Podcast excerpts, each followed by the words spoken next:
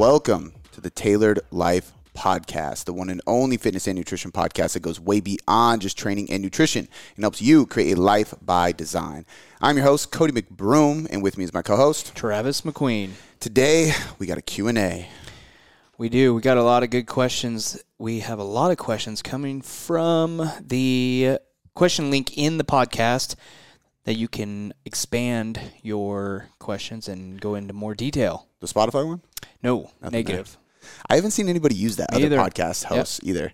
So, I checked all the uh, last three or four episodes and nothing yet. Yeah, well, as long as you guys are asking questions, I don't, Yep. I don't really care. Yep. Uh, but there is multiple ways to ask. There's a link in the description. There's a uh, green button if you're listening to Spotify, um, which we recommend because now you can watch the videos. Yep. I think Spotify. I'm team Spotify, man.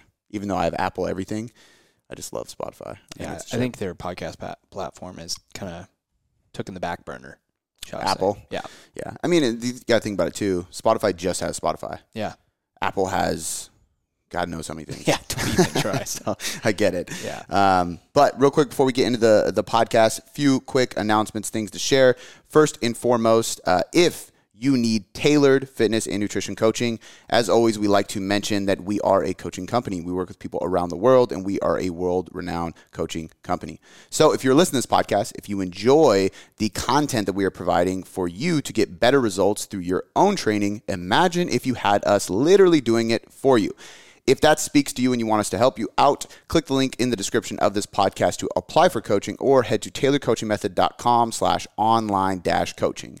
The second quick uh, announcement or sponsorship I want to uh, throw out there is Giant Lifting because I believe the Halloween sale is still going on as you're listening to this, and you can get a double whammy with that. Um, when is this airing right now, actually? Is this airing Halloween? Next week. Monday? No. No. I think it's uh, the Friday before. So this Friday coming Yeah. up. Yes. Okay, so not Halloween. So Correct. Um, it will still be going. I was like, okay, is this the last day of the sale or not? I forgot this was the week of Halloween. Yeah, uh, next week is Monday. Um, but they have a sale going on for for Halloween for October, um, and I'm 99.9 percent sure, pretty damn sure, you can get a double whammy sale if you use our code TCM10 on top of the Halloween sale. So now is a good time to hook up your garage gym to get some bands, to get some b- barbells, dumbbells, plates, whatever you want. They got you covered. That's giantlifting.com, and the coupon code is TCM10 for 10% extra off on top of the Halloween sale. So let's answer some questions. Let's do it. All right, we got one coming from Sharonade. It says, Some days I go hard at the gym and other days not so much. Is this a method or a way to balance things for muscle and strength gains? It's a good question. Um, yes, it is. Uh, there's so like the only kind of quote unquote method I could think of that is relative to this, I guess, or um, that somebody has kind of created is, and I don't even know if you would call it a method, but what would it be? Every other day, EOD, uh, the EOD method. Um, it's basically like a good way to ensure that you can train hard, get great progression without burning out or overdoing it and still, you know, recovering is to train every other day. So you go to the gym every other day. The problem with that is most people like training on a, excuse me, a calendar schedule. Um, and there's a lot of great training splits that use a microcycle. So that's like your training week that doesn't align well with a calendar week in the gym. However, if your job doesn't pertain to physical fitness, it doesn't really work out that well. Yeah. You know, you kind of have to have it set up to a calendar week. Honestly, if if I if uh, if I didn't drink alcohol, I probably would do a different training split too. Um, but I just know that there's just no way I'm training on a Sunday. So usually with these type of every other day, or if you do like push pull legs rest, push pull legs rest, things like that, you end up change like week one could be Monday, Tuesday, Wednesday, Friday, Saturday, Sunday, but then week two is Tuesday, Wednesday, Thursday, Saturday, Sunday, Monday, and then eventually you don't have a Sunday. Eventually you do have a Sunday. You know what I mean? It kind of rotates. It just throws off your week. So that's the biggest problem with it. But what you're kind of doing is like unintentionally periodizing your intensity levels, and that's that's something I do with a lot of clients. It's something that um, Westside Barbell does as well. They don't really like call it that. They call I mean, they just go by max effort and dynamic effort. But if you actually look at it, what they're doing is they're separating the days throughout the week because max effort is a certain type of intensity and it's a certain level of intensity, obviously. Um, and then dynamic effort is a much lower intensity, um, and it's intense in other ways, right? Your effort at least. Uh, but dynamic effort days usually have like repetition. They call it repetition effort, and that's where you're doing high volume, high reps. They also have uh, power development, um, which is true dynamic effort. You're going speed deadlifts against bands and doing dynamic movements like walking lunges, whatever it may be, sled pulls, GPP stuff. Um, so that day is way less intense on your nervous system versus a max effort day where you're lifting extremely heavy loads. Um, and even myself, when I program using like a conjugate method similar to Westside, I usually do like sub max effort and then a repeated effort. Um, same concept of having two separate days, like an upper lower split. One of the upper and lower days is more geared towards something and the other is geared towards another. But I don't work with a lot of powerlifters. I usually work with people who want to look good and usually be stronger. So sub max effort is going to be better because you can gain just as much strength, um, but it's way less taxing. So a lot of people think doing one rep maxes is going to build a lot of strength. And the reality is, it actually builds less strength than doing something like a three rep max. And the reason for that is because one rep max is an expression of your ability, whereas a sub max effort, like a three rep max, is a practice for that expression. So if you never actually have to express that one rep max, i.e., fucking yeah. powerlifting, like comp- competition, there's really no point because three rep max, you're going to be able to do it. It's going to be less taxing. So you could go three rep max and then a few days later do it again. Versus a one rep max, if you do a true one RM, you ain't doing that again until next week at the at the earliest. You know, you need time. So um, there's there's that, but that's kind of going on side tangent. With this, all you're really doing is you have some days where you train hard, some days you don't. That is what this is. I would just, if I were you, I would obviously, if you have a coach, the coach can do this, but otherwise, you just need to actually put numbers to that. So one day might be sub max effort where you're going pretty hard. The next day might be more like repeated effort. So a good example of this is if you were doing, let's say, uh, let's just say you trained five days in a row, right? So like if I do a five day split, like a upper lower push pull legs, I will sometimes do Monday through Friday because I like taking the weekends off. So I might go um, like super heavy on Monday and then like light, don't touch a barbell on Tuesday. Even if it's upper lower, I might do lower body on Tuesday and upper body on Monday. But if I did heavy sub max effort work with barbells on Monday, I might go dumbbells and bands and bodyweight stuff on Tuesday, machines, stuff like that, because it's way less taxing on your nervous system. And then the next day might be a sub max effort again right? Um, now it has to work out well with the split. This is why with conjugate method you usually go max effort, dynamic, dynamic, max, because if I do max effort upper, dynamic effort on Tuesday, so Monday and Tuesday, if I go right into max effort again, I'm doing upper body max effort yeah. again. It's no point. So you go four days, so you would go max effort, dynamic effort, maybe like a, a, conditioning day, and then you go dynamic effort again, and then max effort. And then you have two full days before going back to a max effort day on Monday because you take the whole weekend off, and that's going to allow um, 48 hours is just a good amount of time to actually let yourself recover. You know, um, but if you're doing full body, you could absolutely go hard Monday, light Tuesday, hard Wednesday, light Thursday, hard Friday, light Saturday, rest Sunday, repeat. You know. Um, you can even do that a little bit with a push pull leg split on a six day rotation. But 100%, like you're doing something smart. I think that it's it's you're like accidentally periodizing it. Yeah. But essentially, what you're doing is I call it waving your intensities, and I've done this many times with my programs. And it's just a way to make sure that you are doing enough in that like really hard max effort zone, while still balancing that with lighter workouts because lighter workouts will help recovery and continue to progress your results without just crushing your your immune system, your central nervous system, joints, tendons, all that kind of stuff. Totally. So yeah. Cool. All right, good. Uh, we will move on to the next question. It comes from Erica. It says, How long after waking up do you get your first protein feeding in? Two hours. So I think that, uh, I mean, I, I, now I'm feeling like I, I, have to find something else to talk about with this. Two hours, that's it.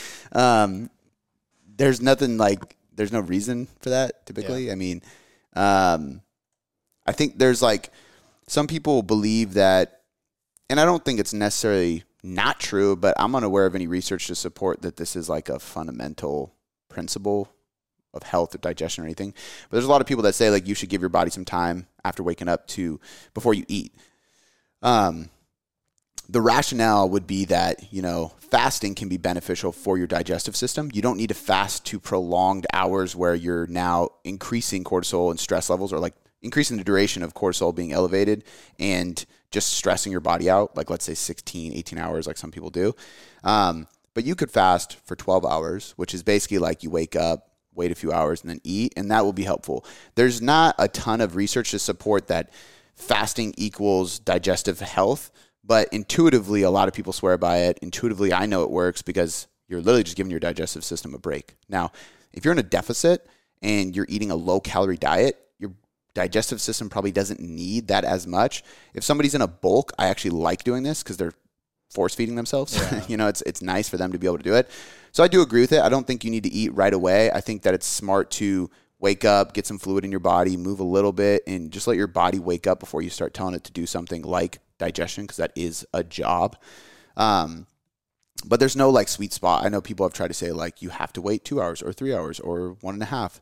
There's no, from what I'm aware of, I don't think there's any number that says you need to do this. Um, I think it's like when your body starts telling you it's hungry in the morning, Go probably time to eat. You yeah. know, um, typically for me that's that's in the two, first two hours. But to be honest with you, I mean, when I sleep in, it's right away sometimes when I sleep in, it actually delays it. For me, it's just that's what works my schedule. You know, I eat at 7 a.m. between 7 and 7:30 because I leave to get to the office right after that, and I wake up between 5 and 5:30. So it's just it works out two hours after. Um, but there's no there's no like rhyme or reason to it. Totally. I don't think you need to overthink this. Cool. Um, as long as you're spreading out your protein evenly throughout the day from like three to five meals, you're golden. Gotcha. All right, cool. We will move on to the next one. It comes from Suava. It is says I have a question regarding reverse dieting. Do you think that in other phases it's the weekly average that's the most important? And can you incorporate lower, higher ca- uh, calorie days so before, so below and above maintenance? Or do you think it's important for each day to be more consistent around maintenance to reverse some of the metabolic adaptations in cycling calories? Could, uh, so having some days in a deficit do could have a detrimental effect, especially when it comes to normalizing these hormone levels. It's a really good question. Um, okay, so they're basically asking: Is it more important to focus on the daily intake versus the weekly average intake when reverse dieting versus not? Essentially, um, and I would say, yeah, I think so. Like, I, I think that it's hard because the rea- there's two realities that we have to there's two things that we have to realize here one is like a, a, a, harsh reality that people need to remember and then the other one is just like my empirical or anecdotal kind of experience with clients and reversing a ton of people number one the the reality here is that until you get to maintenance you are still in a deficit so people assume like okay my, my diet stopped today and or yesterday today's day one of my reverse diet like they hear reverse diet and they think like hormonal improvement. They think we're mitigating issues now. Like we've we've shifted, you know. Really all that has happened is you've shifted mentally, you've shifted what's on paper, you've shifted your goal, which your goal is no longer to diet, it's to reverse to maintenance. However, there's not really any like anything going on yet. You're still in a deficit. Yeah. Because if you add 50 gr- grams of carbs you're still in a deficit. You're in a slightly smaller deficit. And it's if it's been a day that hasn't done shit yet, you need time in that deficit. So the reason I say that is because, you know, no matter what, until like whether you're focused more on a daily or a weekly, like until you get those calories back up, you're not really reversing anything. Um, I shouldn't say like that. You're beginning to reverse things, but nothing is fixed yet. Nothing has changed yet. And and it's not fixed in the sense that it was broken before. It's just that you are improving upon, right? Because it was downregulated. That's what adaptation is. Um, the the other thing is that I do agree with the premise here. Like I think that it is important to focus more on the daily intake versus the weekly for a couple reasons. Um, one is because of like you said, if we are trying to mitigate these hormones and these adaptations. If we look at research, again, it is more about weekly caloric intake. It's going to be more about body fat levels. So the truth is, is that if you hit 2,000 calories every day, or you hit 1,500 and then hit like fucking 5,000 to make up for it or whatever, at the end of the week, you are going to gain the same amount of weight. It's just that you might slowly gain, or you might gain a shit ton of weight. Some of it is water and food volume, and then you lose some of it, but you're still up net one pound from that week, let's say. Well, if that's the case, then your total body weight is going to act like a thermostat regulator, and your body fat levels are going to act that way with your hormones. So your your metabolism, in a sense, regulates itself based off the total weight, which is why you can kind of trick it with a weight vest when you're doing a cut. Um, they've done some experiments with this, but you literally have to wear a weighted shirt all day, every day. Like you can't take it off. so it's very unpractical. But the other side of it is, is a lot of these hormonal adaptations that are serious are more closely tied to body fat levels, which is also why I think it's safe for some people to reverse diet if you're a Gen Pop. So if you don't get super lean, your adaptations are primarily going to be from calories. Doesn't necessarily mean you have to go slow, but if the mental side of it is really difficult for you and you need to go slow so you can stay consistent, then go for it. You're going to be fine. But point being is, in a way, it doesn't really matter because at the end of the week, you're still going to put on the same amount of weight. And if that weight and that body fat is what is leading to the adaptations improving themselves, what does it really matter? The only caveat I would throw in there, which is more from experience and I would say is based on hypothetical science, meaning not direct reverse dieting studies, but just like how science Experience. works. Yeah. Okay. Eh, well, and how physiology of the body works. If we save those calories and then bank them at the end of the week, those days where we saved them, cortisol stays higher, stress stays higher. My worry for people would be if you were trying to bank the calories for the end of the week during the reverse and every day you're still in that low calorie diet, everything you do throughout the day is going to be harder to recover from and you're going to be managing stress more poorly, so not as well because cortisol has a chance to be up. When we increase calories, we eat more food, we're suppressing cortisol and stress hormones. So my fear would be, yeah, you're banking calories for a splurge on the weekend, but you're also banking cortisol, the stress hormone, which might turn that high calorie day into a binge and it just is going to stress your body out more. And there's a lot of indirect hormonal effects from cortisol being elevated. So if the stress hormone's high consistently, other things are going to happen to your thyroid, to your testosterone, to all these other sex hormones. That could be an issue. So if somebody is potentially in that place, I probably wouldn't want to risk that. Gotcha. So I'm still not going to focus. I'm still going to focus on the daily intake for 99% of people. Um, and the random case where it's like, hey, I have an event this week. I don't want to fuck up my reverse. I might say, hey, we're going to take two low calories days to bank up some calories for that. And then if we need to take some the day after, that's fine. But it's for that specific event. And that's assuming the person's in a good mental state as well, because that could be a bad thing as well. Um, and that's the other side of this that I think people don't consider. That would, would be my second point here is if you're going to do something like this, you need to be in a good mental state. And usually after a diet and a prolonged deficit, it's probably not the best time to play the Rob Peter to pay Paul game where you're slashing calories day to day so you can save up calories and add a bunch of calories and eat whatever you want on a certain day, right? And then just focus on your quote unquote weekly average.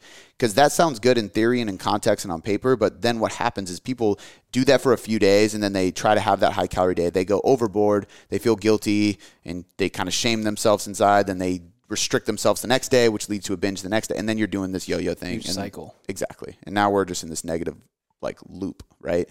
Um, so I, I wouldn't recommend it. I don't think it's smart. Um, I also think that this is exactly why I tend to say, hey, let's eat clean during reverse at the beginning. Most people hate the word eat clean, but highly palatable foods are hard to control and they're also hard to track. So if we're trying to be specific with a reverse diet and have our, our um, food accurately tracked and avoid going overboard, we probably want to avoid foods that are highly palatable, which is high fat, high sugar, high carb, like fast food, junk food, stuff like that.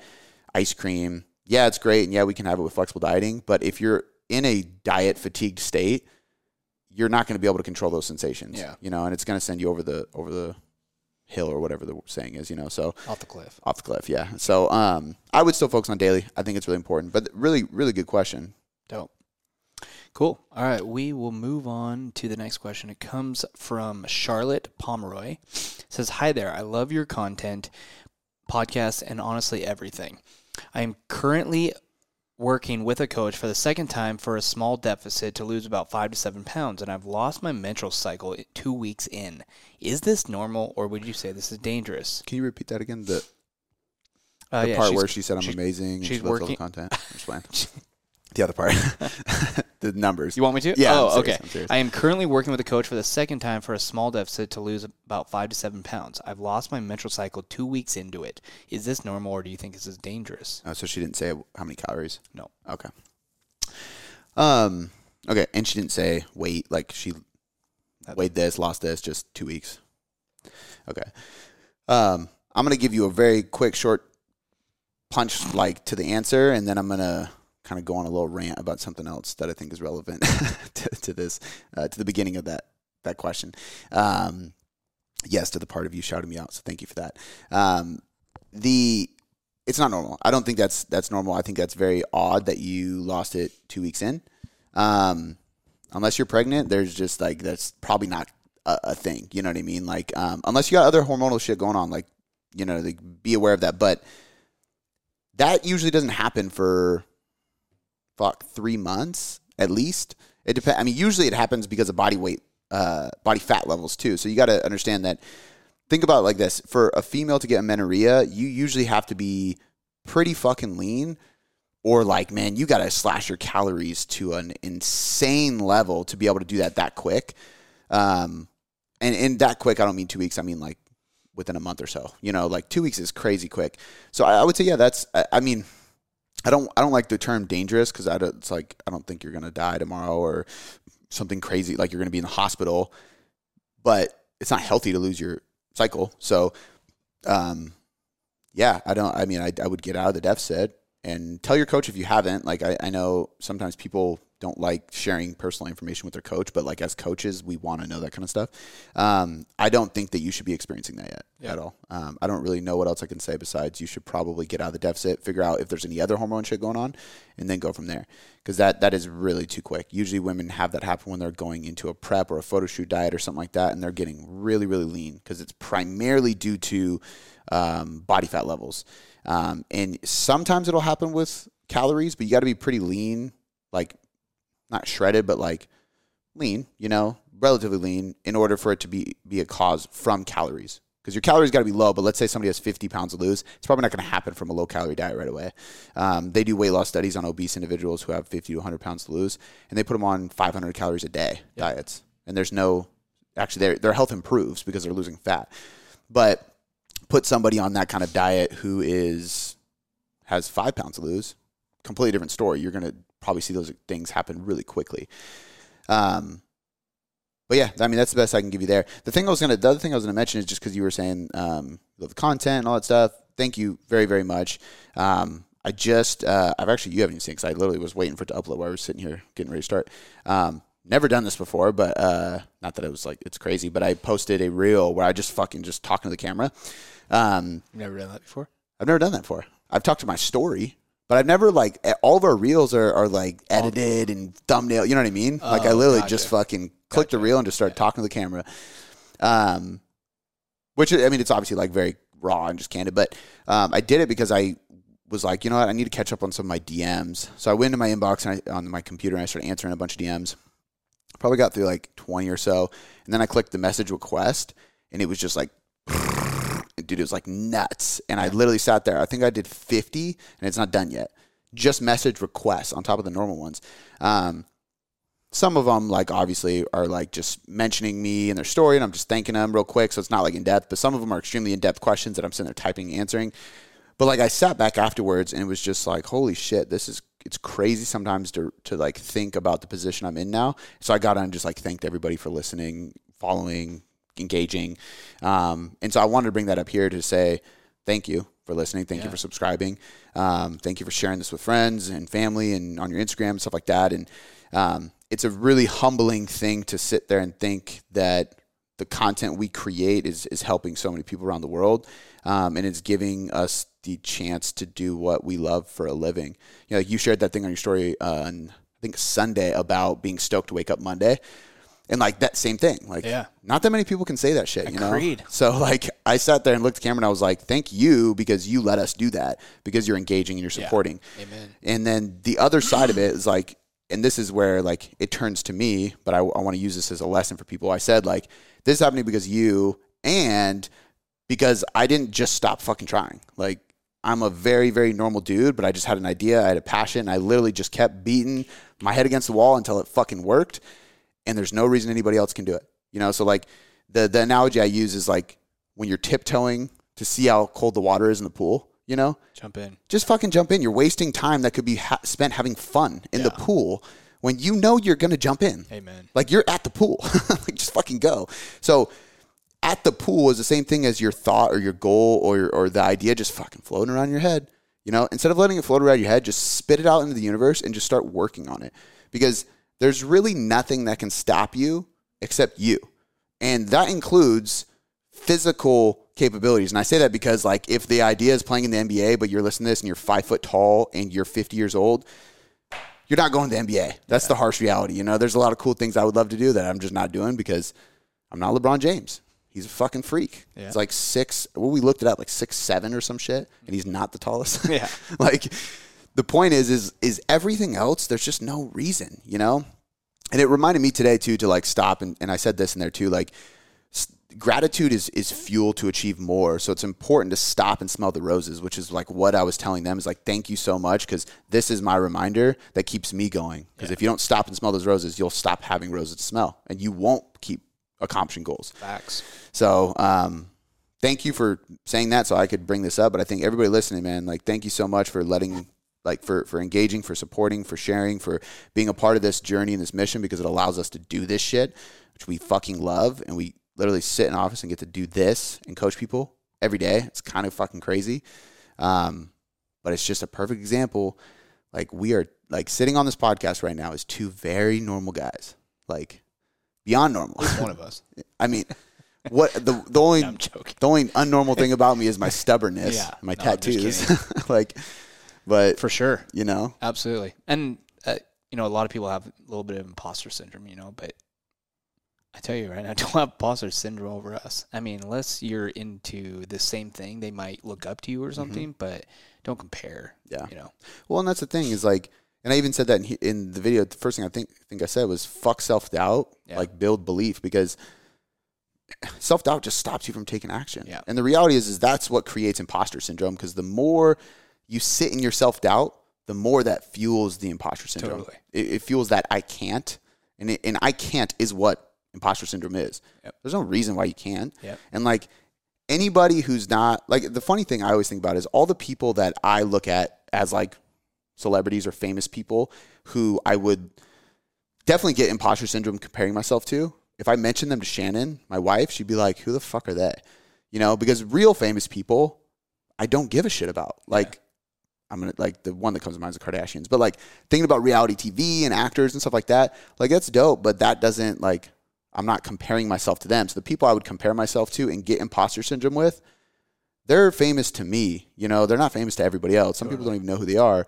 And in their mind, they're probably an average person too who just kept fucking trying. they are. Absolutely. until they made it. Yeah. You know, shit. Sometimes even the people like like Kevin Hart. Yeah.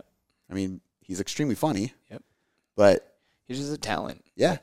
But imagine like I, I'm sure we we all probably listen to this. We probably all know somebody who is absolutely hilarious.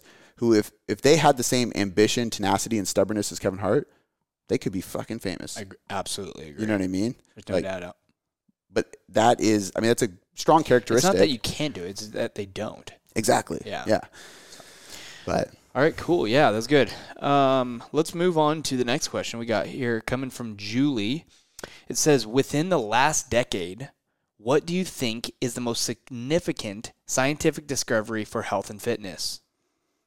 damn. Um, I don't know. Fuck, that's hard. Um, nothing. There's there hasn't been anything that like. Honestly, I think what is. Did she say shocking or just? Nope. Uh, within the last decade, what do you think is the most significant Oh, the most significant. Oh, that's easy. Uh, scientific discovery? Yeah, the the most significant is Maybe it, maybe is that same as like what research come out that just is like yeah significant to the industry? Yeah, I think that it's it's not even just one piece of research though. I think it's it's the most significant thing to me is that r- how repeatedly studies have showed calories in versus calories out matters. Like I mean, the amount of things that have came out in the last decade to say that like it's paleo, it's gluten intolerance, it's AIP, it's keto, it's carnivore, it's veganism, it's you know, dairy's bad, dairy's good. Like there's just so many things. Inflammatory, which nobody even knows what fuck means. It all boils back down to calories and body fat. There you go. It's like, yeah, that leads to poor health, but if you get them to lose fat first, it doesn't. Yeah, like red meat le- uh, leads to cancer, but if you co- control for other health and lifestyle factors, now it doesn't, which means basically this person isn't just eating red meat and smoking cigarettes. Like they actually control for okay, they're not a smoker, they're not a like a heavy drinker, they eat vegetables. Oh wait, it doesn't cause any signs of cancer. You know what I mean? Like everything just keeps boiling down to that. Yeah. Like it's just very very simple shit and I think that the most significant thing has been that because it's eliminating how much fad bullshit and myths are out there. It's like the, those things almost cannot survive anymore because there's just so much research proving that it's like, no, intermittent fasting doesn't, doesn't really do shit. Just skips breakfast. Yeah. If that's easier for you, great. Control your calories. You know what I mean? Even like the big thing there was autophagy. They were like, nope, it might not lead to more phallus, but it leads to longevity because of autophagy. And it's like, oh wait, shit, a calorie deficit leads to autophagy. So is the intermittent fasting just causing a deficit, and the deficit's causing autophagy? Probably. Maybe, yeah. You know, because when they control for calories, it's the same sh- outcome. it's like, it's just really, I don't know. Uh, it's it's difficult to say that anything new has come out. Um, and even with training, like training, the same thing. It's kind of like uh, it all circles back to like a balance. You know, like all these studies of volume kept going up, up, up, and it's like, man, more and more volume's better. And then they controlled for past volume. So instead of me going in the study and immediately going from zero to forty, it's a ten percent increase leads to more gains. Which means if I was doing five, what's 10% of that? You know, add that amount on there. If I was doing 10, 10% of that, add that on there. So it's very small increases. And 10% isn't the number. It could be 20. I don't remember what it was. So don't take that with a grain of salt, but, um, or t- don't take that literally. No, do take that with a grain of salt. There you go. Yeah. um, but point being, it was like tons of volume. Oh, wait, no, like probably somewhere in the middle. You know, there was a new study that came out that was like, uh, 15 versus 10 sets per muscle group per week. And depending on the muscle, it kind of equated out. So if you end up factoring in the fact that some muscles get hit um, as a secondary muscle group, like triceps, for example, showed better growth with more volume. But they're also used to getting hit with more volume because every time you bench or press or anything, they're going to be activated a little bit too. So, like, I don't know. I think everything kind of comes back down to simplicity, which I think more and more people need to focus on the uh, the research around willpower, discipline, self control, mindset, self belief, things like that. Because really, it's like, okay, if all this stuff is pretty fucking simple, what do we really need to work on? We need to work on our ability to execute it over and over and over again, which has nothing to do with diet or calories. It's everything to do with your mind. Yeah. You know? Um, so yeah, I mean that's that's the most significant thing for sure. Nothing like shocking has come out and that I've been in the loop on. Um, I would say uh, I, I'm more interested in, in waiting to see when they start doing research and discovering like deep sea stuff. I mean, it's like eighty percent of the world is undiscovered.